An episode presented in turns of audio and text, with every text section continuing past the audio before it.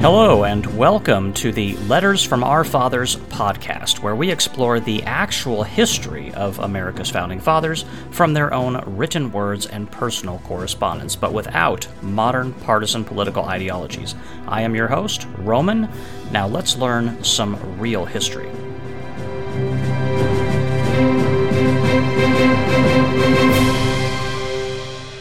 Right on, everybody. Welcome back Everybody all around the world, welcome back to the podcast. It is fantastic to have you here on this episode number 20. Hard to believe it's been uh, 20 episodes already, but here we are. And uh, many, many more to come yet in the weeks, months, possibly years yet to come. Some thank you for participating with us on this podcast. Thank you for being a listener and sharing the podcast as much as possible. I uh, I know it's uh, up to you folks out there to really get the word out about the podcast, and I appreciate that because I know some of you folks do. Uh, a little update on that, actually, just to, in case you're uh, curious about a little inside baseball on the uh, on the podcast. I was looking at the numbers on it, and um, actually, California has recently um, taken the lead as far as the number of downloads for this podcast. California's number one. It was Texas for the longest time. Uh, listeners in Texas to this podcast were number one for a very long time, actually. I think since almost the beginning of the podcast. And now it's uh, California's edged them out. So, you folks in Texas, if you want to get the numbers back up, there you go.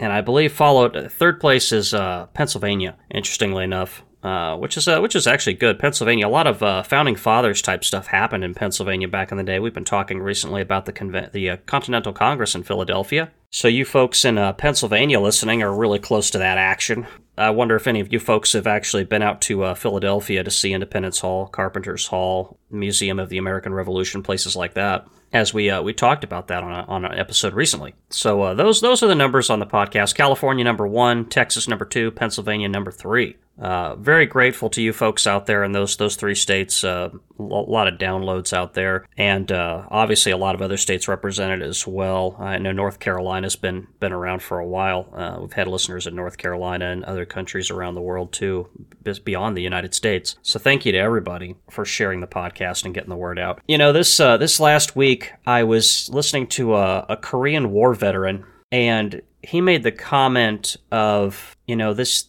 talking about the Korean War that you know this stuff isn't taught anymore. They need to teach this stuff to the kids in school. And I was thinking to myself, you know, that's absolutely right. You know, the Korean War is an often forgotten war. Honestly, though, almost every American war outside of Iraq and Afghanistan is a forgotten war at this point in uh, in certain circles. Not in my, not in my generation. My generation, I think, um, very well aware of World War II and Vietnam and earlier than me, uh, the, those folks who are who are older than myself, there's a few generations that come before my time. Obviously, they're still around, and they're probably very well aware of World War II, Korea, Vietnam, maybe even World War One. Uh, not that they lived during World War One, but they were taught World War One, and probably even the Civil War, things like that, the big ones. But I, I, do have a, a very serious concern, as did that Korean War veteran. It sounded like that, you know, the, the newer generations coming up are just not taught this stuff anymore. And, you know, this has a relation, obviously, to this podcast because the, the founding of the country and the Revolutionary War and the War of 1812, you know, things around this particular time period are very much in, in the same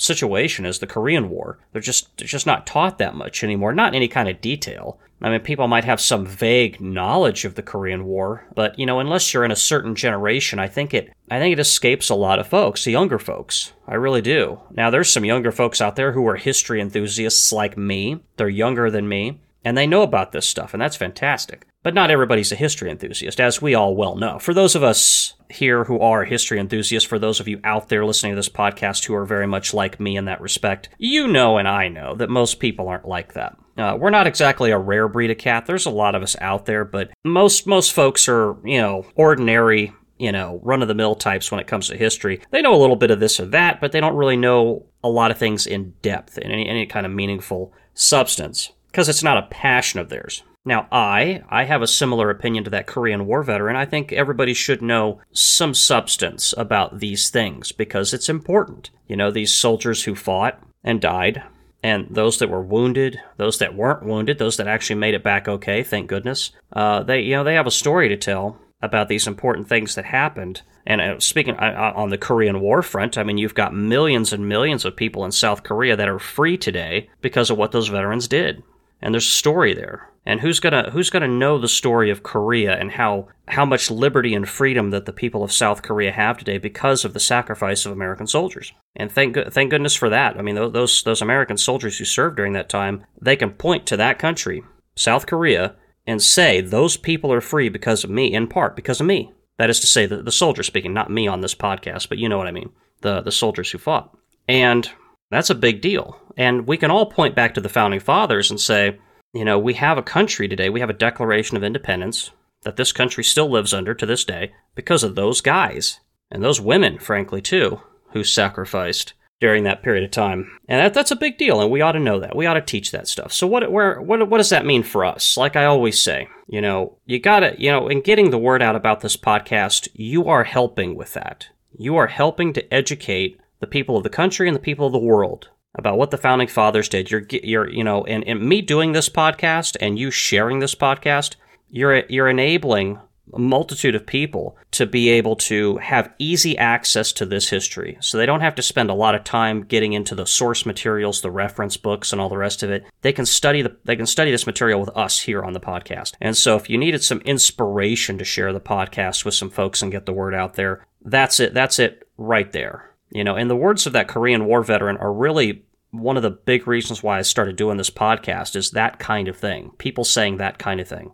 And I said, well, I can help. Maybe not about the Korean War. I mean, I could do a Korean War podcast, but you know, this this had been on my radar for a while. The the founding of the country, the beginning where it all started. And so I said, why don't I do that? I could do that at least. And uh, so here I am with this podcast.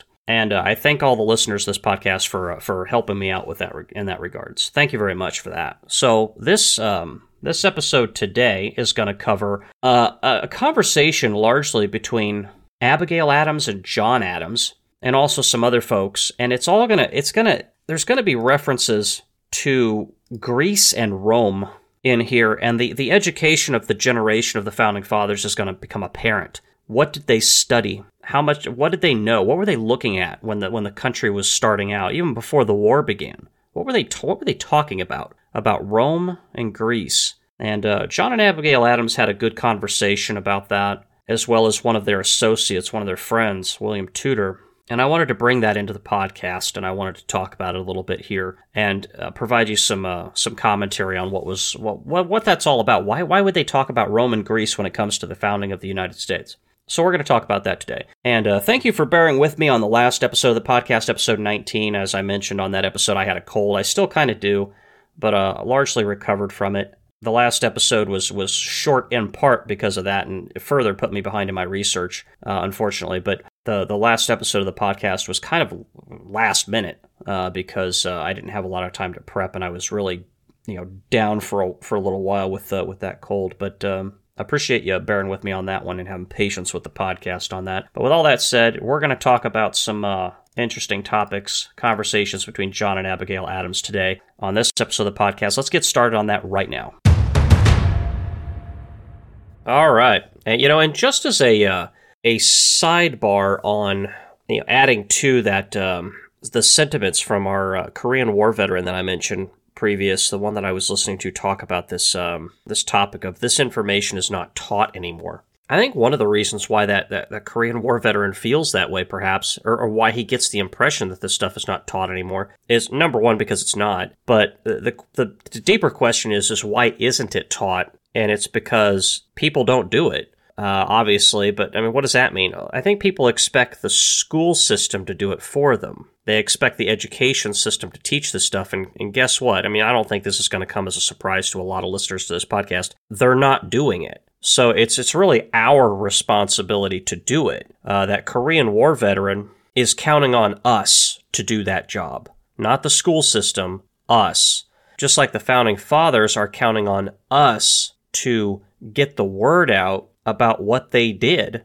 and to educate people about the history of what happened because nobody else is going to do it. That's that's kind of the the big ticket item. I just wanted to make sure and add that in there. And we're actually going to one of the letters that I'm going to talk about today is going to is going to touch on this subject, which is why it was uh, very apropos or it was very very appropriate timing that I that I was listening to that that war veteran from Korea talk about what he was talking about and the education of this material. So again, you folks sharing this podcast uh, really helps with the, the, at least the founding and the revolution part of that part of that equation and getting the uh, getting the education out about that. Because again, I mean, this isn't going to happen anywhere else. And I, kn- I know some folks are going to say, "Oh, Roman, uh, oh, maybe maybe you went to a terrible school or something, uh, but this stuff's being taught everywhere else. Everywhere else in the country, this stuff's being taught. Everybody knows this stuff, except for you. Except for you know, obviously you and the people you went to school with. You weren't educated in this stuff, but everybody else in, in the United States, uh huh, yeah, I know. I, have heard that before. And there might be a few folks out there who think that, who think that this stuff's getting taught in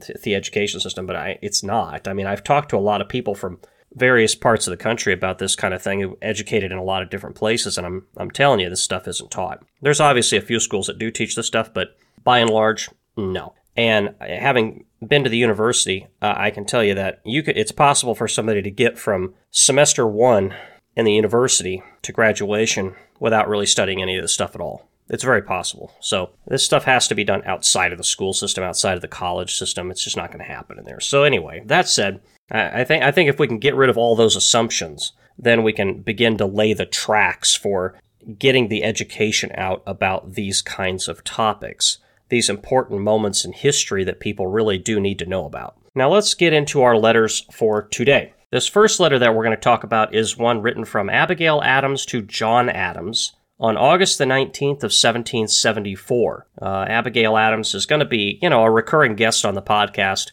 Uh, she's a very educated woman. She's very sharp. Uh, I've read a number of her letters and this back and forth between her and John Adams, and there's a there's a number of these letters that are gonna you know come come up as as we do this podcast that are going to be very very informative, and I really uh, really appreciate the insight that. Uh, Abigail Adams is going to provide to us. Uh, she's uh, she's got a really good perspective and some really good thoughts on what was going on at the time, her perspective on that, and, and all that. She, she's just fantastic. And I, am very glad that we have the letters from Abigail Adams to, uh, to teach us these things that we're going to learn. So, again, this is written from Abigail Adams to John Adams, and this was written from Braintree, uh, Massachusetts, which is their, their farm, basically. She wrote this uh, most likely on the farm outside of Boston. And keep in mind, August the 19th, what's our perspective on August the 19th? This is when John Adams was still on his way to Philadelphia. And I quote, The great distance between us makes the time appear very long to me. It seems already a month since you left me. The great anxiety I feel for my country, for you, and for our family renders the day tedious, and the night unpleasant. The rocks and quicksands appear upon every side. What course you can or will take is all wrapped in the Boston of futurity. Uncertainty and expectation leave the mind great scope. Did ever a kingdom or state regain their liberty when once it was invaded without bloodshed? I cannot think of it without horror. So she she uses the same word that we heard from John Adams before. Remember when we were reading letters from John Adams, he used that same word, anxiety. That's that's the word that she uses here in this letter as well. She says, quote, "The great anxiety I feel for my country," end quote. They feel very much the same. The weight of this thing on their shoulders is immense. It's incredible. And Abigail Adams feels it too. Even though she's not at the Congress, she's right there near Boston, at times in Boston, with her children. And the, the, the British military is right there in the city and outside the city, as we're going to find out probably in the next episode. Uh, it'll either be episode number 21 or 22. We're going to get a little insight into that. Not much of one, but we're going to get a little bit of that. And then there's this, this line here that she says about the Boston of futurity. Quote, what course you can or will take is all wrapped in the Boston of futurity. End quote. Futurity, meaning, you know, posterity, the future. Founding fathers and Abigail Adams frequently write about this kind of thing. That's talking about the Boston of the future. She's aware of the implications of all this and what it means to the people of the Boston of the future, the Boston of today, 2021. And I, I wonder sometimes today if the people of Boston really appreciate the sacrifice of Abigail Adams and John Adams and all of these people of this time. Do they really appreciate it or do they take it for granted? Do they understand how their city was impacted by these events in 1774, 75, 76, and beyond. I would venture a guess to say that probably, you know, I'm, I, am not going to ballpark a percentage, but you got to imagine a large number of the people of Boston today have absolutely no clue what happened in 1774. No clue. Oh, Roman, you're being too harsh. Of course, the people of Boston understand in great, exquisite detail what happened in 1774. And they, they all, to a man, woman, and child, appreciate the sacrifices, the suffering of a Samuel Adams or a John Adams or an Abigail Adams or a Dr. Warren killed on the field of battle. They they they appreciate it all, Roman. Don't you understand? The people of Boston are are are, are immensely understanding of these things. no, you know maybe I I know some of them are. Matter of fact, I know for a fact that some of them are. I've heard some of them talk about it, uh, not in person, but uh, at a distance. But you and I both know, that is to say, you, the listeners of this podcast, studying this material with me, and I know that the vast majority, I don't want to say the vast majority, I, I, I'm cynical sometimes, a great many people in Boston and Massachusetts haven't the first clue what happened in 1774, and frankly speaking, I don't think they care. And isn't that a sad commentary? They're too busy worrying about today and tomorrow. But as I've always said, well, not always. I didn't say this when I was 10 years old, but I've been saying it for many, many years. If you don't understand yesterday, you cannot, cannot understand today and tomorrow. You can't. It's impossible. You may think you can. There's a lot of people who are very arrogant and walk around and think they can understand tomorrow and today without understanding yesterday, but believe me, you can't. If you think you can, you're wrong. You ever hear that, that, that old phrase, history repeats itself? Do you ever wonder why? I mean, why was it Germany in the 1940s invaded Russia and tried to occupy Moscow and think that that was going to be some victorious event? I mean, even if they had occupied Moscow, and they almost did, why did they think that that was going to be such a, a, remarkable occasion? Why did they forsake other, more meaningful strategic objectives for the sake of capturing Moscow, when they should have known that Napoleon capturing Moscow in the early 1800s accomplished absolutely nothing? Not to mention the timing of it was terrible. Or alternatively, the Polish army occupying Moscow during the time of the Tsar. Oh, yeah. Did you know that Poland actually invaded Russia back in the day? So did Sweden, by the way. People forget about these things. Sweden, yes, that great military power known as Sweden, invaded Russia once upon a time. And they actually were a military power once upon a time. They, they really were. Uh, so was Poland. But what did, what did, what did the, those various occupations of Moscow accomplish? Not much, because of the, the general disposition of this this large nation of Russia, right? And so that it was a lesson unlearned by Germany in the 1940s. I don't know how that's possible, but it was. So Germany didn't understand today from the perspective of the 1940s. In the 1940s, Germany didn't understand today because they didn't understand yesterday. They failed miserably.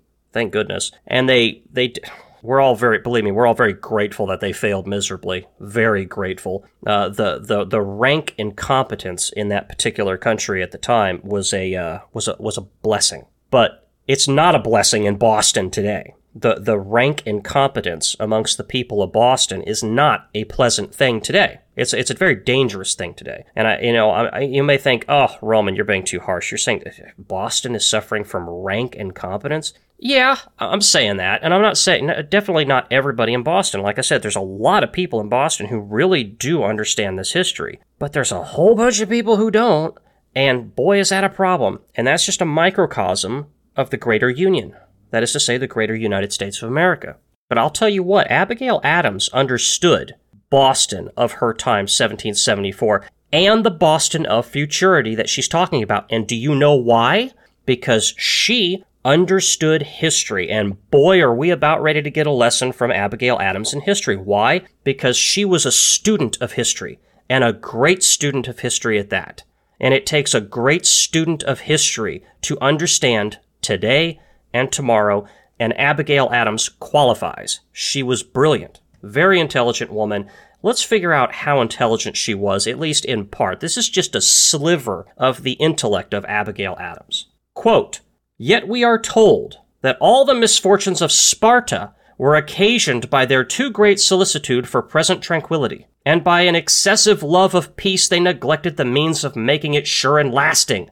They ought to have reflected, says Polybius, that there is nothing more desirable or advantageous than peace when founded in justice and honor. So there is nothing more shameful and at the same time more pernicious when attained by bad measures and purchased at the price of liberty. That's one of the most artfully executed paragraphs on the history of Sparta and Greece that I've ever read in my life. And I've read a few. I've read the, the best that John Adams ever had to write. And this is the equal of that. You want if, if you ever want to know why John Adams' intelligence was so sharp, why John Adams was such an intelligent man, there's a couple of reasons why. He was a he was very he was a he was a great student of history. He he knew how to study the material and spend a great deal of time with it. A very educated man, John Adams, and he had books aplenty. I actually read, there was a letter I read about this. Uh, John Adams was talking about it, his library of books and the great fortune that he spent on it. And he was a hard worker, John Adams. John Adams was a very, very hard worker. But also, he had this woman in his life, Abigail Adams, his great wife, who was a very intelligent woman in her own right. You know, and the Bible, the Bible says something interesting about this. You know, it says as iron sharpens iron, so one man sharpens another. I'm paraphrasing slightly. It's it's in this intellectual discourse between people that we sharpen our mind, right? That's the general concept to be conveyed there. And John Adams always had Abigail Adams there, or at least for a good portion of his life, anyway, most of his life. He had Abigail Adams there to help sharpen him. These two would go back and forth about this kind of thing, right? And that intellect would be sharpened over time. And what a great fortune it was, not just to John and Abigail Adams, that that relationship existed between those two very intelligent people, but it's also a great fortune to the United States of America, because the United States of America benefited from this kind of thing in the form of a great founding father, John Adams, and that, that wisdom of Abigail Adams right there the whole time. Not to mention, keep in mind, this is the woman, and we're going to read about this here in a little bit. This is the woman who was raising John Quincy Adams. People forget about that sometimes. You got to think about these things in the total picture. This is the woman who's raising the sixth president of the United States. What an amazing school that must have been to attend. The school of Abigail Adams. Educating her children. And isn't that what I was talking about at the beginning of this podcast? About that Korean War veteran? People don't teach this stuff anymore. Don't count on the schools to do it. We need to do it. Because the schools are not, believe me, the schools are not going to do it. And if you think they are, you know, you, you've got like a, a one in a million chance of being right because there are a few, a few schools out there that do teach this stuff, but the vast majority of them do not. So most likely you're wrong if you think they are. Most likely you're wrong. You think Abigail Adams left it up to the public school to teach her children this stuff about Greece and Sparta? No, she did it herself. And we're going to read about that in a letter that's coming up here on this episode of the podcast. Get ready for it. So she's using her education in ancient Greece to inform her opinions about the Boston of her day, She's she's looking back to yesterday, Greece, to inform her opinions about her her perspective today and the Boston of futurity, the Boston of the future. Abigail Adams just demonstrated that thing that I have been saying for a while, even on this podcast. I've been saying this since since way back on my Patreon side of things. If you've ever, not very many people have, but the people who have listened to my Patreon podcast know this too, because I did an, a very long podcast about this topic exclusively and that was quite some time ago. And there was this there was a statement she made earlier in the preceding paragraph. I, I you know I, I overlooked it. I want to go back to this and connect it with what she's writing about here in this most recent paragraph. Quote, Did ever any kingdom or state regain their liberty when once it was invaded without bloodshed? End quote. Oh boy, there's a question. Did any kingdom or state regain their liberty when once it was invaded without bloodshed? She seems to imply that no, no, no state has ever regained their liberty once it was invaded, unless there was bloodshed paid for it. Liberty is often paid for in blood. We talked about this earlier. The people of South Korea, the liberty that they have was paid for in blood. Korean blood and American blood, and others. Lots and lots of American blood. The, the Korean War veteran I was listening to talk earlier, the one I mentioned earlier, that is to say, uh, he was he was talking about the uh, the battle that was fought at Hagaru-ri and the Chosin Reservoir and the, the near annihilation of the Marines in that particular area by an invading army from China. In, in just that one battle, I mean, the amount of American blood lost, the amount of lives ended and forever changed to pay for that South Korean liberty, it's a lot. And I, I, you know, I think it's it's important for us all to remember that. And then we get down to this second paragraph and we have this statement about Sparta. Sparta's misfortunes, you know, being occasioned by too much concern for, quote, present tranquility, end quote. Interesting. Let's read this. Th- let's read this section again. This full section. Quote: The misfortunes of Sparta were occasioned by their too great solicitude for present tranquility, and by an excessive love of peace. They neglected the means of making it sure and lasting. End quote. Oh boy, is that a is that a tale as old as time? Talk about history repeating itself. An excessive love of peace. They neglected the means of making it sure and lasting. In other words, how do you make peace sure and lasting? I'm guessing it has something to do with this previous section where she said, quote, bloodshed, end quote. I tell you, Abigail Adams, for a woman, a peaceful woman, situated in a relatively peaceful part of the world at the time, Braintree in Boston, Massachusetts.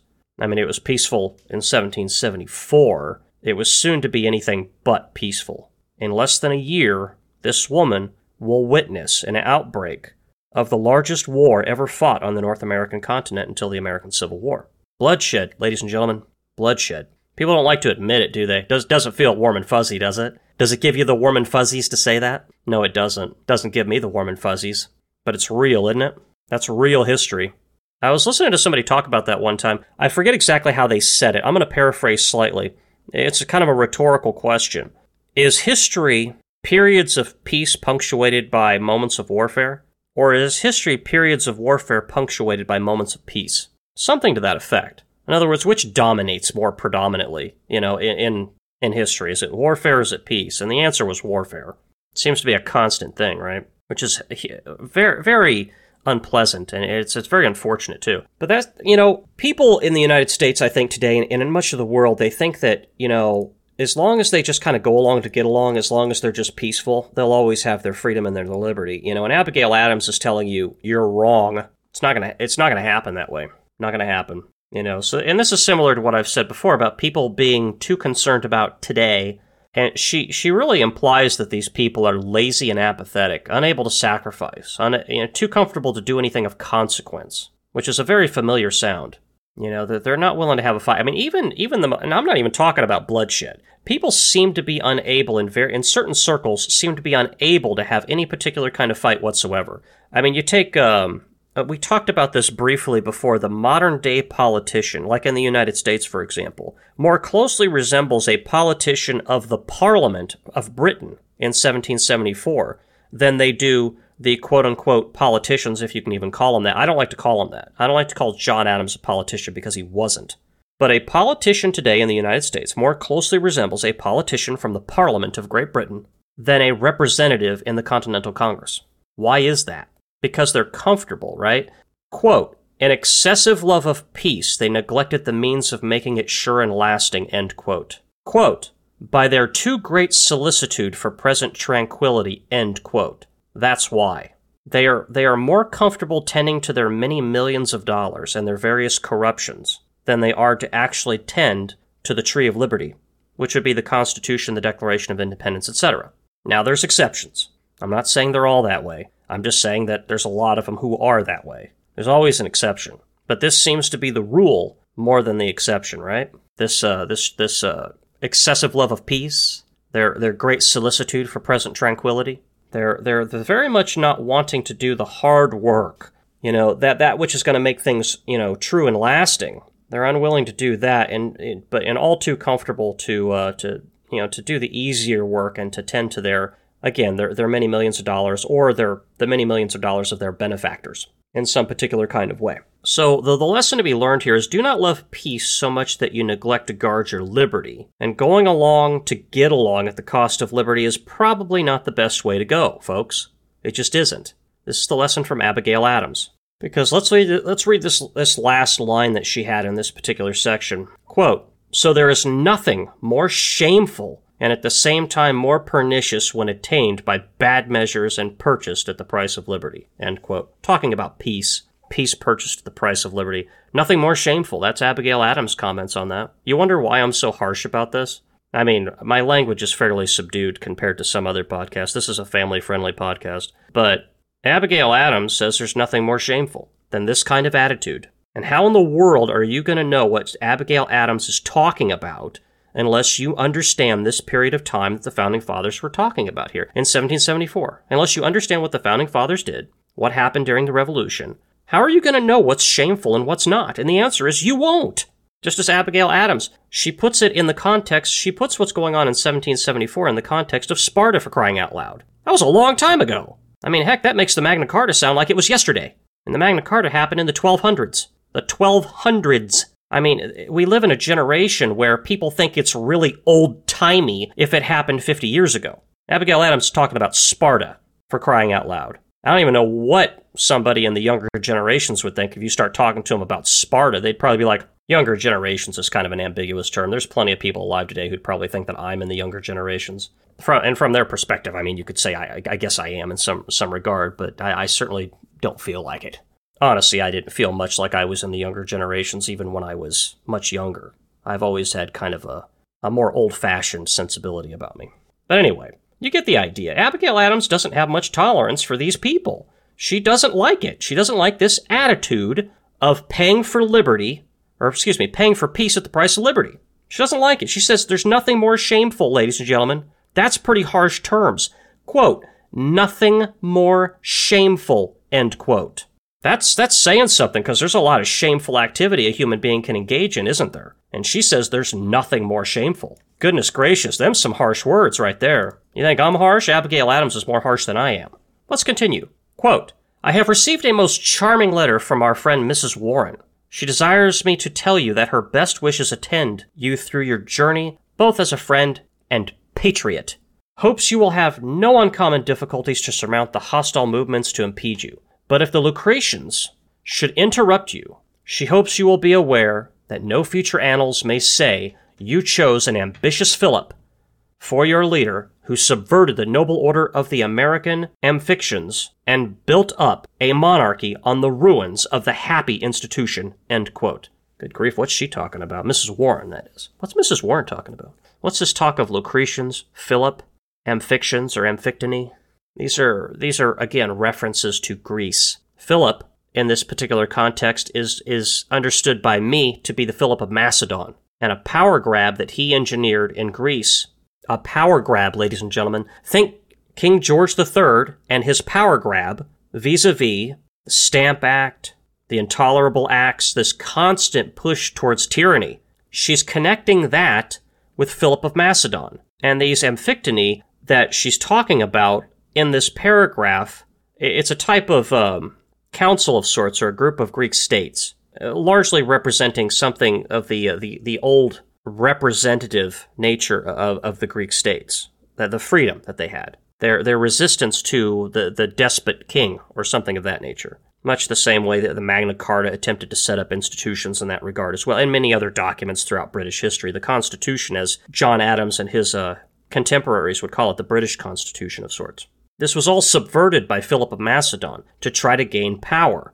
And she says this here, quote, she hopes you will be aware that no future annals may say you chose an ambitious Philip for your leader, who subverted the noble order of the American Amphictyons and built up a monarchy on the ruins of the happy institution, end quote. So she's saying that no annals will say that you chose a Philip, aka King George III, who built up a monarchy on the ruins of the happy institution. That happy institution being what? Representative republic, right?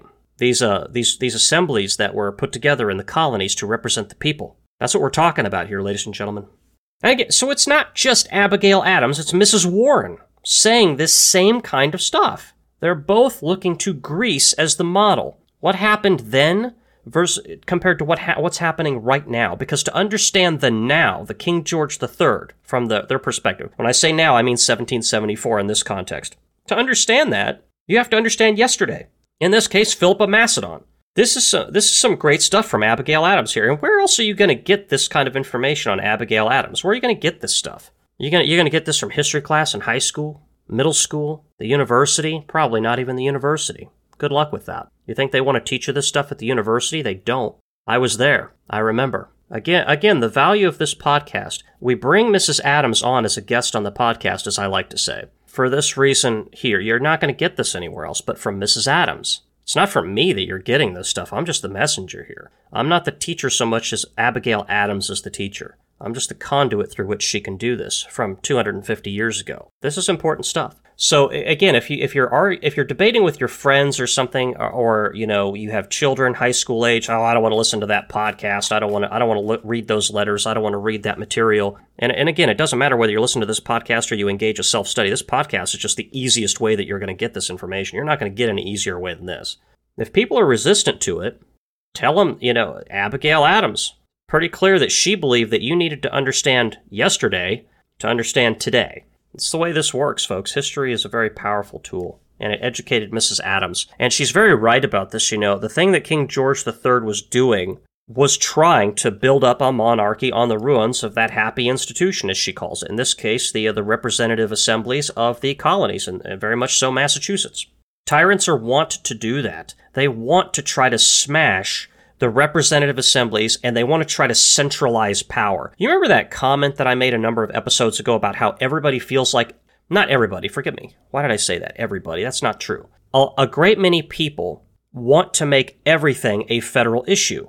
It's gotta be a federal issue. Oh my gosh. It's like if the local dog catcher, you know, gets killed in a tragic farming accident or so, or so, whatever, whatever the case may be, something ridiculously local that affects just the local county people think that a federal law needs to be passed to, to prevent that from happening again. A federal law. Why? It's the county dog catcher for crying out loud. What are you making it a federal law for? Something else happens in the local city, the local town, the local county, or whatever. Oh, we gotta pass federal legislation. Are you kidding me? Do you realize that when you do that, you are asking, you are asking and begging and pleading for a Philip of Macedon or a King George III to come in and quote, build up a monarchy on the ruins of the happy institution, end quote. You're asking for it. You're practically begging the central power to become a Philip of Macedon or a King George III. Are you insane? Are you out of your mind? Stop it! If anybody within the sound of my voice who believes in that principle of making everything a federal issue, my advice to you and the advice of Abigail Adams and her contemporaries is stop it. Stop doing that. You're only going to hurt yourself, and that's fine with me if you want to hurt yourself. But what really irks me, and what really irks Mrs. Adams most likely, I'm kind of guessing at this point, but what probably would irk Mrs. Adams is your willingness to hurt everybody else. The rest of the 320 million people who live in the United States. And because the United States is so impactful around the world, you're not just hurting 320 million people who live in the United States, you're probably hurting a couple of billion people around the world at some point. Maybe not immediately, but eventually. Stop it. I mean, these folks who feel like everything has to be a federal issue, it's almost like, it's almost like you're, you're dealing with children. And you have to kind of grab them by the shirt collar and just look them dead in the eye and say, stop it. The same way, you know, the same exact thing you would do to a child who's overeating, eating one, eating a whole sleeve of chocolate chip cookies and just gorging themselves in ways that are incredibly unhealthy. Just grab them by the shirt collar and say, stop it! It's the same kind of thing, same mindset, it's childish. Oh, Roman, you're being too harsh. You're referring to a, a great many American people as being childish. Well, you know what? You can't really sugarcoat this stuff, and Abigail Adams isn't sugarcoating it either. If you think this is me being harsh, again, I'm going to read it to you one more time, loud and proud. Quote, there is nothing more shameful, end quote. Do I, do I need to go on? Now, I know I'm preaching to the choir here in some respect. The listeners of this podcast are probably going to be like, Roman, for Pete's sake. We know. We know, we know, we know. Uh, we know Abigail Adams knows what she's talking about here because, you know, we, we've read some of this same stuff before and we've heard you talk about it on the podcast too. I know that. But there's a, there's going to be people who roll into this podcast who have not read this stuff before, and there's going to be people who have who listen to this podcast. There's going to be some folks who roll into it having not heard this from anybody before, not from Abigail Adams, not from me, not from you, not from anybody. And what what am I supposed to do with that? Just ignore it? No. I got I gotta I gotta I gotta delve into this stuff and really layer it on because I can't be subtle about this. Otherwise, you know, believe me, some folks will miss this if I don't really dwell on it for a little while and I really just rail it home people will miss this lesson and this is an important one ladies and gentlemen. This one it doesn't it doesn't get much more important than this. Okay so when i say again if you try to make everything a federal issue what does that mean to make it a federal issue? You're basically asking for the central power to do everything. If you want everything to be a federal issue oh my gosh something happened in my local city we need a federal law. Why don't you just pass a law in the local city? Why don't you pass a law in your county why don't you pass a law at the state level at the absolute most? But stop there. It doesn't need to be a federal issue. If some other county wants to deal with it, let let them deal with it. If they don't want to deal with it, then then fine. They don't need to deal with it.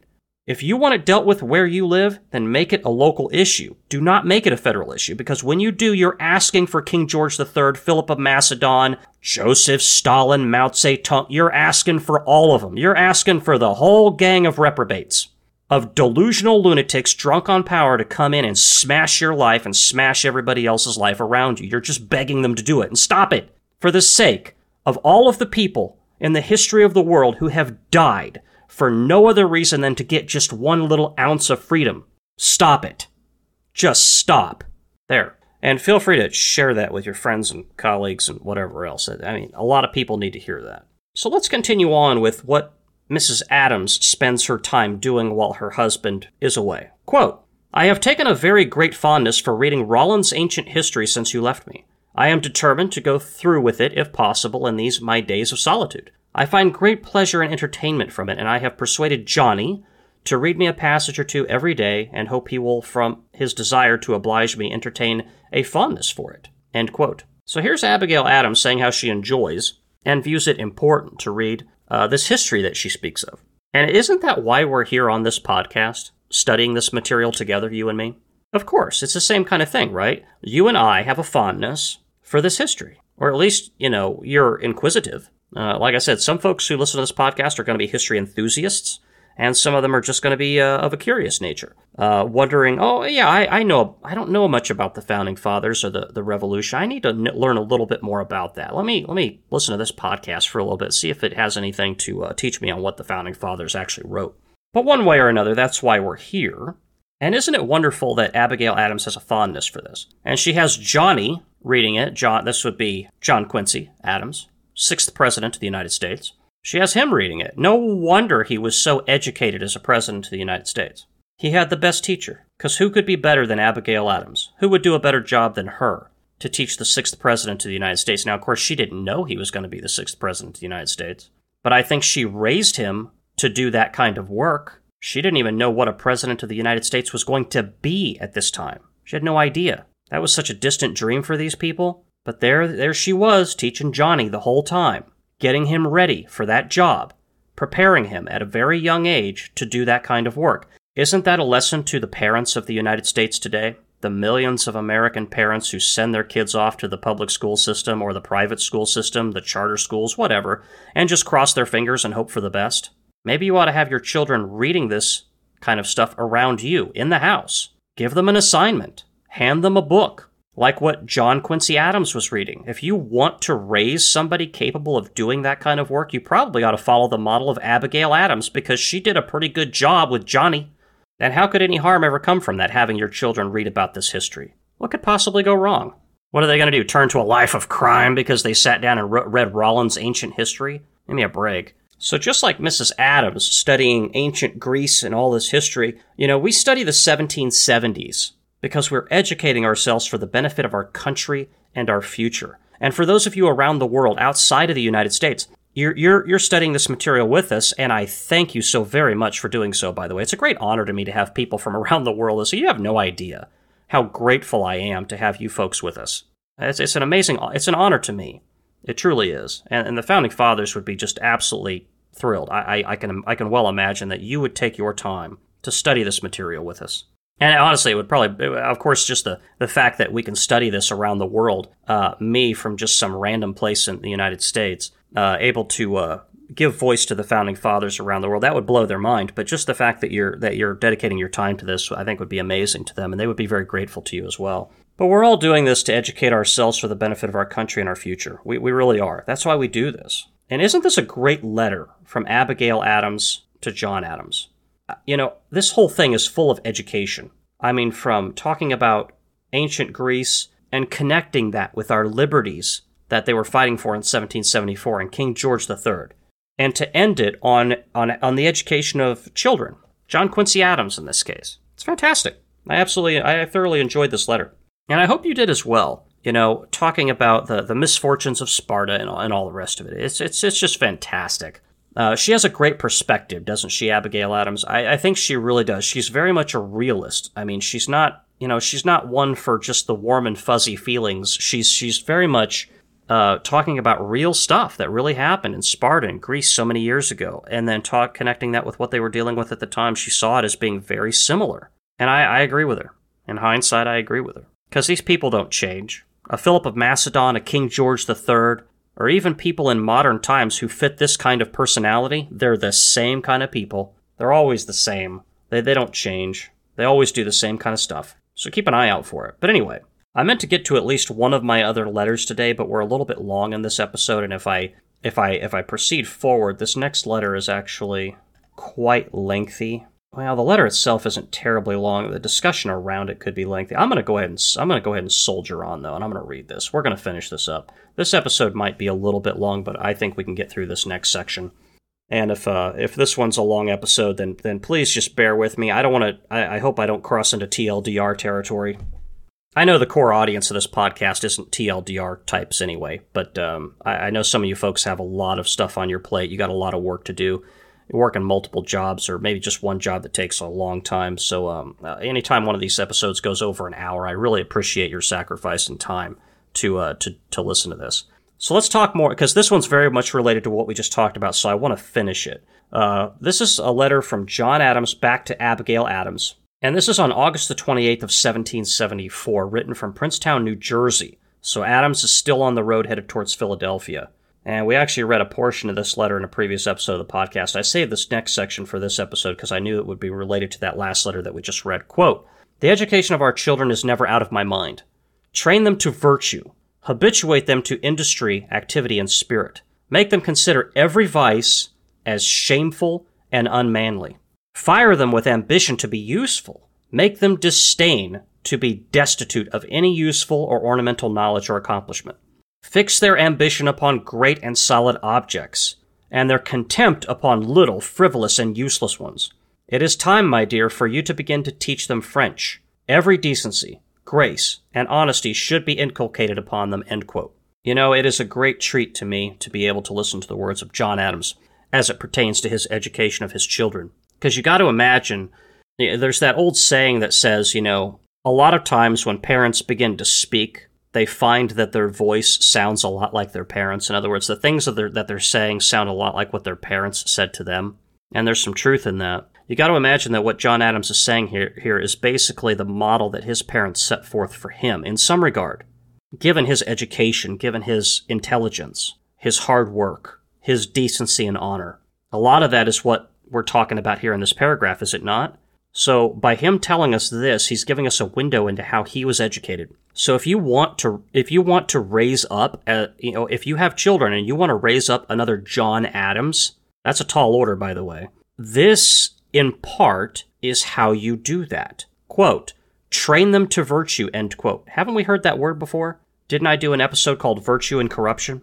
How those two things are opposed to one another? And that if you don't give people virtue, if people don't have virtue, corruption will automatically come in uh, in its on top of it in its place. If you if you take all the virtue out of it, corruption will inevitably just fill that void. So he says train them to virtue. Now, what does that mean? Virtue means different things to different people. I would I would argue if you if you get conflicted about that, think about what John Adams thought was virtuous. And if you want to know that, you're going to have to read a lot of John Adams. Keep in mind John Adams was a very religious man, and that played a role in this. I'm not saying you have to be a very religious person. I'm just saying you have to understand, if you want to understand John Adams' virtue, you have to understand that. You cannot understand John Adams without understanding his religion. That's my opinion. People are going to disagree with me on that. Probably some biographers, people who've written books about John Adams would say, "Oh, Roman, for crying out loud. You you don't you, you don't you don't need to understand John Adams' religion to understand the man." Well, yeah, I disagree. I think you do. Because it was so much a part of what he did. It show, it shows up everywhere. Uh, again, if you if you read what he wrote, it shows up all over the place. So there's that. But let's let's listen to more of this quote. Make them consider every vice as shameful and unmanly. End quote. Every vice as shameful. Now, if you want to know what a, what vices he he considered to be, you know, a vice, you know, what was he talking about when he meant vice? He mentions a, a number of them. We talked about them in a previous episode when he was talking about the various vices that were going on in Boston at the time, mainly brought on by the king's agents and the king's troops, the military that was present at the time. So go back and listen to that episode. I forget which one it was. I think it might have been the uh, first episode we did on the letters from John Adams, or maybe the second one, I forget. Quote, fix their ambition upon great and solid objects, and their contempt on little frivolous and useless ones, end quote.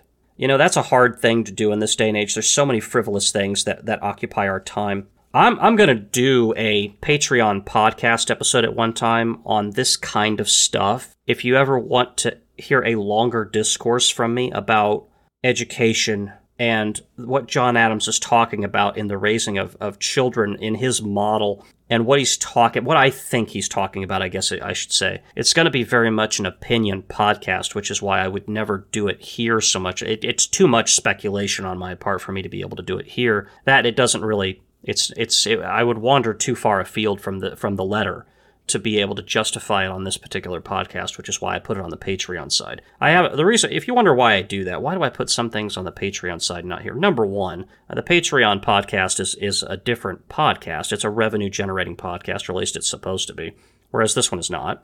And also, it's, it covers topics that I can't cover here because I have a commitment on this podcast to really stick with what the founding fathers were saying. Uh, so it's uh, I have to be intellectually honest. I have to confine some things to Patreon. I can't bring them over here.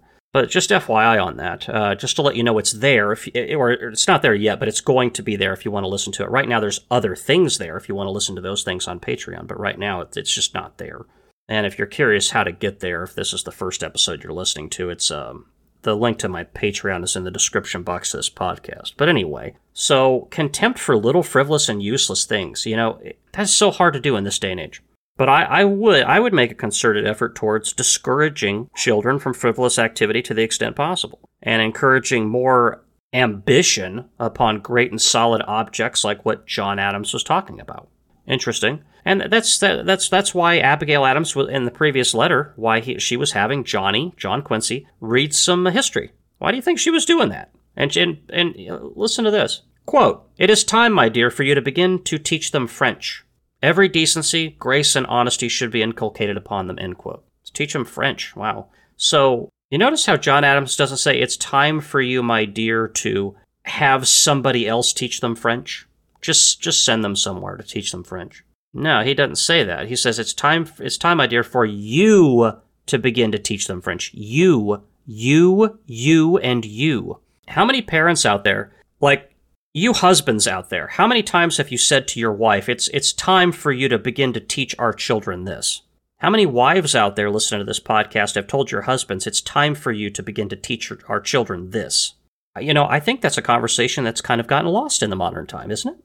I mean, do parent do parents or husband and wife do they do they say that to each other very often, or do they just kind of count on other people to do that for them? Oh, just send send them to school; they'll, they'll figure it out. The school will figure it out. If they need to learn it, the school will teach it to them. Really? First of all, if there's any of you folks out there, and again, the listeners of this podcast, I, I, I don't think this is going to be quite as common as it is in the greater population, but if there's anybody out there in the sound of my voice who, who still has that attitude in the year 2021 of just send the kids to school, the school will figure it out. If, the, if they need to learn it, the school will figure it out. Uh, I, I got news for you. They ain't just going to figure it out. And it ain't just going to happen. I'm just putting that out there most of the time. On, on topics like this, no, not, not going to happen. Now, you can disagree with me, that's fine. Reasonable people can disagree. But I was there, and I've talked to a lot of other people who were there in different places. And no, it ain't. It ain't just taught. Uh-uh. And, you know, and I have the fortune, I have the great fortune of having grown up in many places. I went to many schools when I was growing up. That's the product of being a, in a military family. And so I didn't just I didn't grow up in I'm not the classic you know raised in suburbia with a silver spoon in my mouth kind of guy who went to one school the local school and stayed in that school from you know kindergarten all the way up through the time I graduated high school that that's not my life thank goodness. And by the way, for all this is just kind of an aside for all you folks out there who might be in the military, if you have children and you're concerned about moving them around the country and how that might harm them in some particular kind of way, as somebody who's now much older and I went through that, and I was moved around a bunch as a kid, and I, I moved schools a lot because uh, the military has this interesting thing about re, re, redeploying somebody within the country every couple of years. I could tell you, I look back on that as being a great benefit to me. It informed my character and it informed my, my education. And I, I think it was probably one of the better things that ever happened to me. So don't feel bad when you're moving your kids around. And if they complain, just tell them you'll appreciate it later. And they will. Believe me, I am, I'm walking evidence of that. Very grateful to my parents for that. Even though it was kind of indirect, it's not like they really intended to do it. It just kind of happened as a function of their job. But uh, that said, I, have been to a lot of schools in my time and I've been around the country a bunch, and I, am telling you, these schools are not teaching it. And I, I've been to school on post, on military base, and I've been to school off post when I was a kid. And it didn't matter. They, they're not teaching this stuff. So take it into your own hands, parents. Follow the, follow the model of John Adams here and, and teach that. And I like this line, quote, fire them with ambition to be useful, end quote. That's amazing, isn't it? This that's a tough one today in some respects. I mean, how how many parents have trouble with that? Uh, so many so many children are raised in a charmed life in the United States. They really do have a charmed life. They may they may act like they don't, but they do. Uh, even I would say, in in some respects, I had a charmed life growing up. In some respects, not in every respect, but in some respects, I did. Because I because why? Because I was born in the United States. That's it. That that alone kind of um, in many cases is uh, is a charmed life. Not for everybody. There's some people who really have it hard in this country, and I mean really hard. But I, w- I would say if you're if you're you know fire your children to be useful, yes, find them something useful to do, building something, creating something, learning how to work hard. You know, don't let them be too comfortable. If your children are too comfortable, fix that problem. That's my advice to you. And I think that's what John Adams is trying to say here when he says to uh, fix their, quote, contempt upon little, frivolous, and useless ones, end quote. So, in other words, you know, teach them to have contempt for these frivolous things that they spend their time with. That's an interesting thought from John Adams. I, I really, uh, I think about that one. And you know, self education. You know, I, I talk, I've talked a lot about you know what children what it's like to, to educate children from what John Adams said here and, and, to raise them up for virtue and all the rest of it, like John Adams says. But honestly, we all have work to do with that on ourselves as well, including me, by the way. I try to do a lot of that, which is why I listen to a lot of podcast material from great people that I trust, from great voices, the old wise men, as I would say.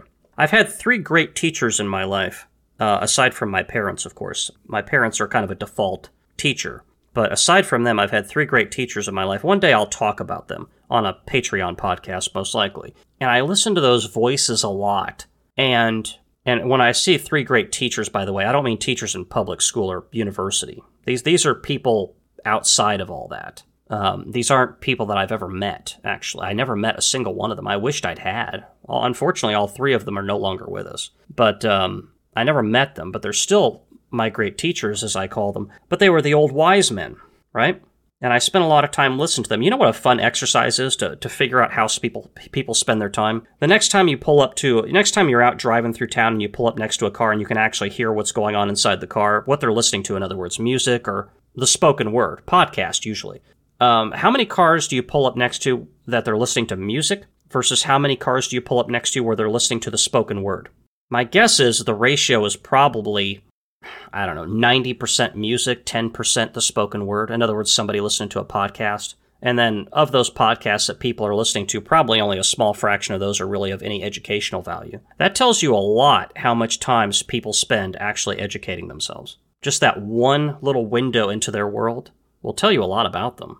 Now, don't get me wrong, I listen to music in the car. I do, sometimes. I would say, I'd say it's almost exactly the reverse for me. I would say probably somewhere between 80 90% of the time i'm listening to the spoken word in my car podcast material and 10% of the time somewhere between 10 and 20% of the time i'm listening to music that's educational um, that's educational time for me in the car now sometimes i like to listen to music in the car, but other times i don't and is that is that what john adams is talking about when he says avoid the frivolous ones and fix their ob- and fix their attention on solid objects as he says it could be you know because I, I got to put this in a modern context that's kind of what I think about when I think about what he's talking about in this letter. I think there's something to that. So when you're riding around, when you're riding around in the car, what are you listening to? And I'm not saying you have to do what I do and listen to podcasts 90% of the time. That that's kind of an extreme. I'm an extreme example. I've been doing this since I was a kid.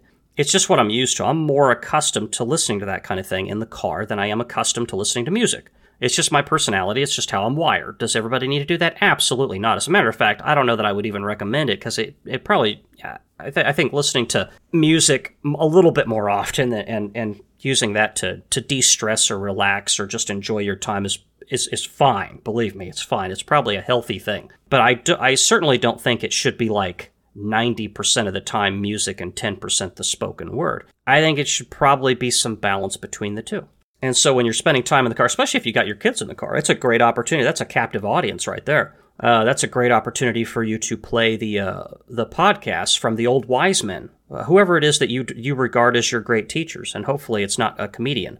Uh, and I, I, say that somewhat jokingly, but um, I, I, can tell you right now, none of my great teachers are comedians. It's not what they did. Uh, one of them was, um, well, one of them you might construe as a comedian, I guess, in some respect. He really wasn't, though.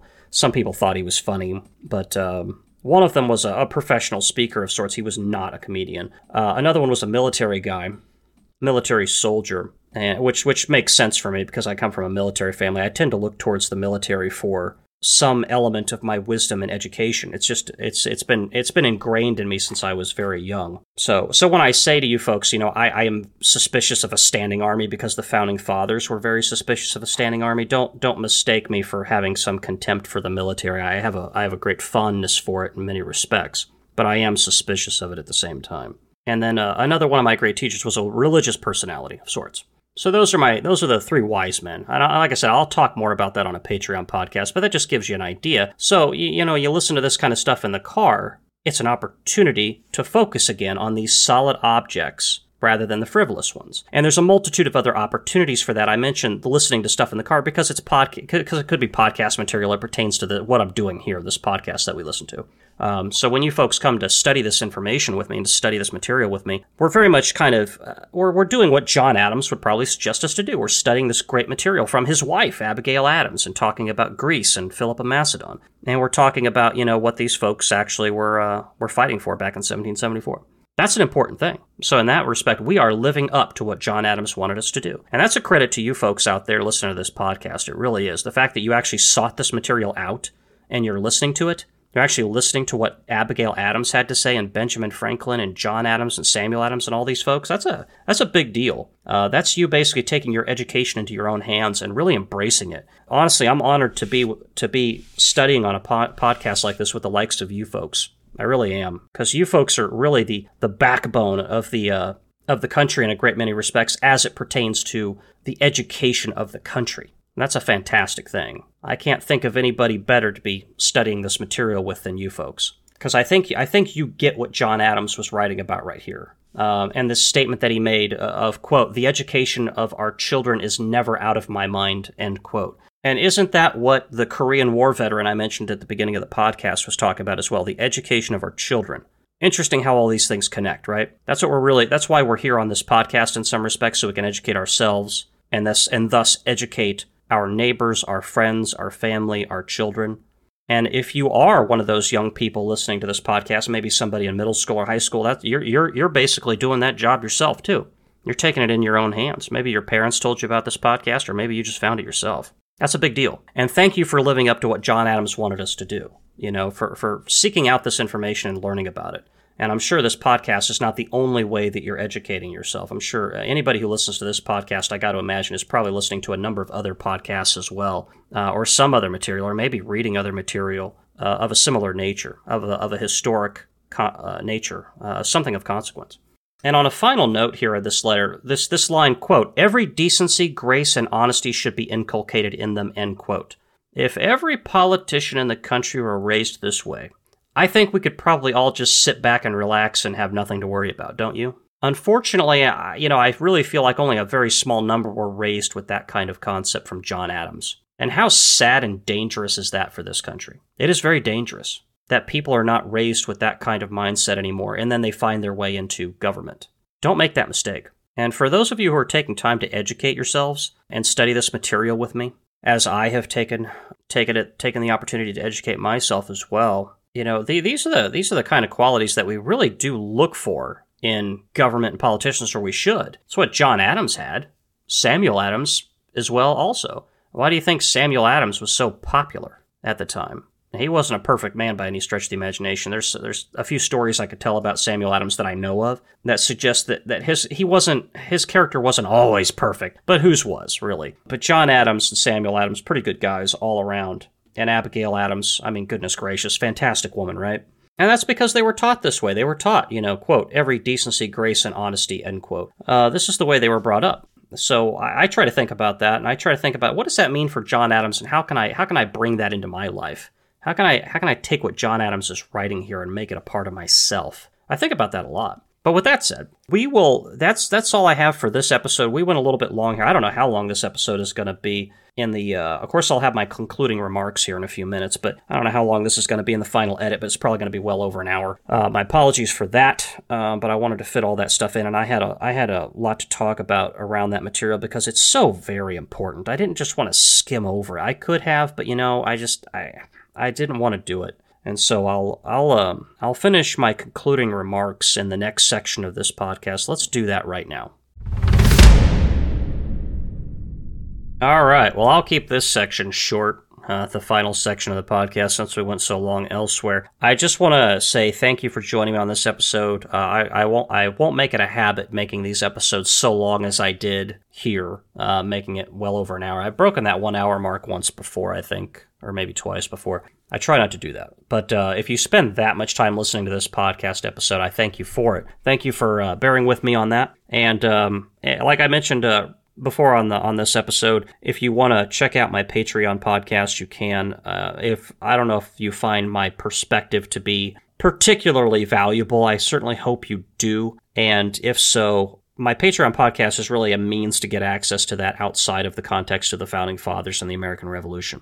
Uh, I talk about a wide array of topics over there. A lot of it's related to history, but some of it's not.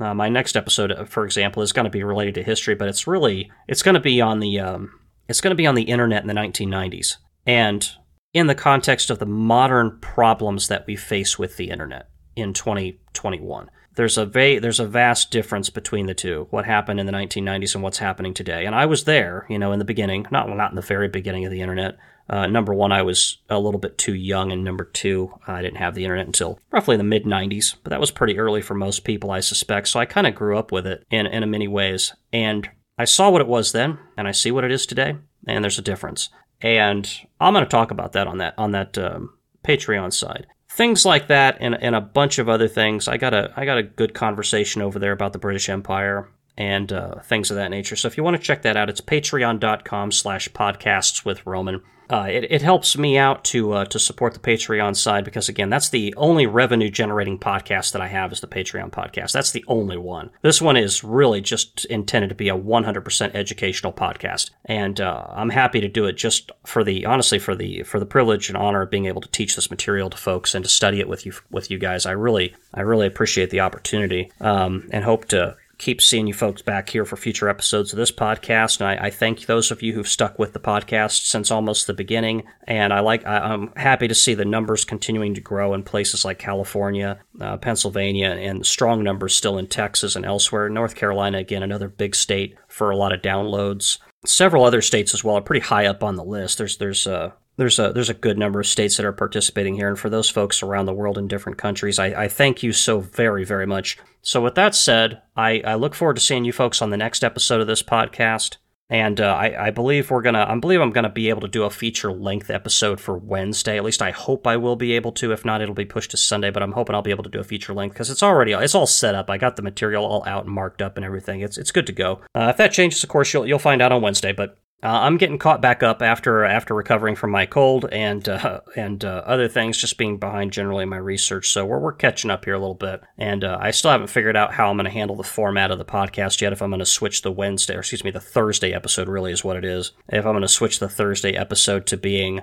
a shorter length in perpetuity, or if I'm going to keep it feature length for the most part. I, I don't know yet. I will figure that out as I go. Um, still trying to figure out the, the general format of the podcast since we're still pretty early in this thing. I've only been doing this for a couple of months now. But um, thank you for bearing with me. Uh, if you have any comments or suggestions or whatever, you can leave those in a review to this podcast, or again, you can do it on Patreon if you decide to go over there. With that said, this is Roman signing off. Thank you.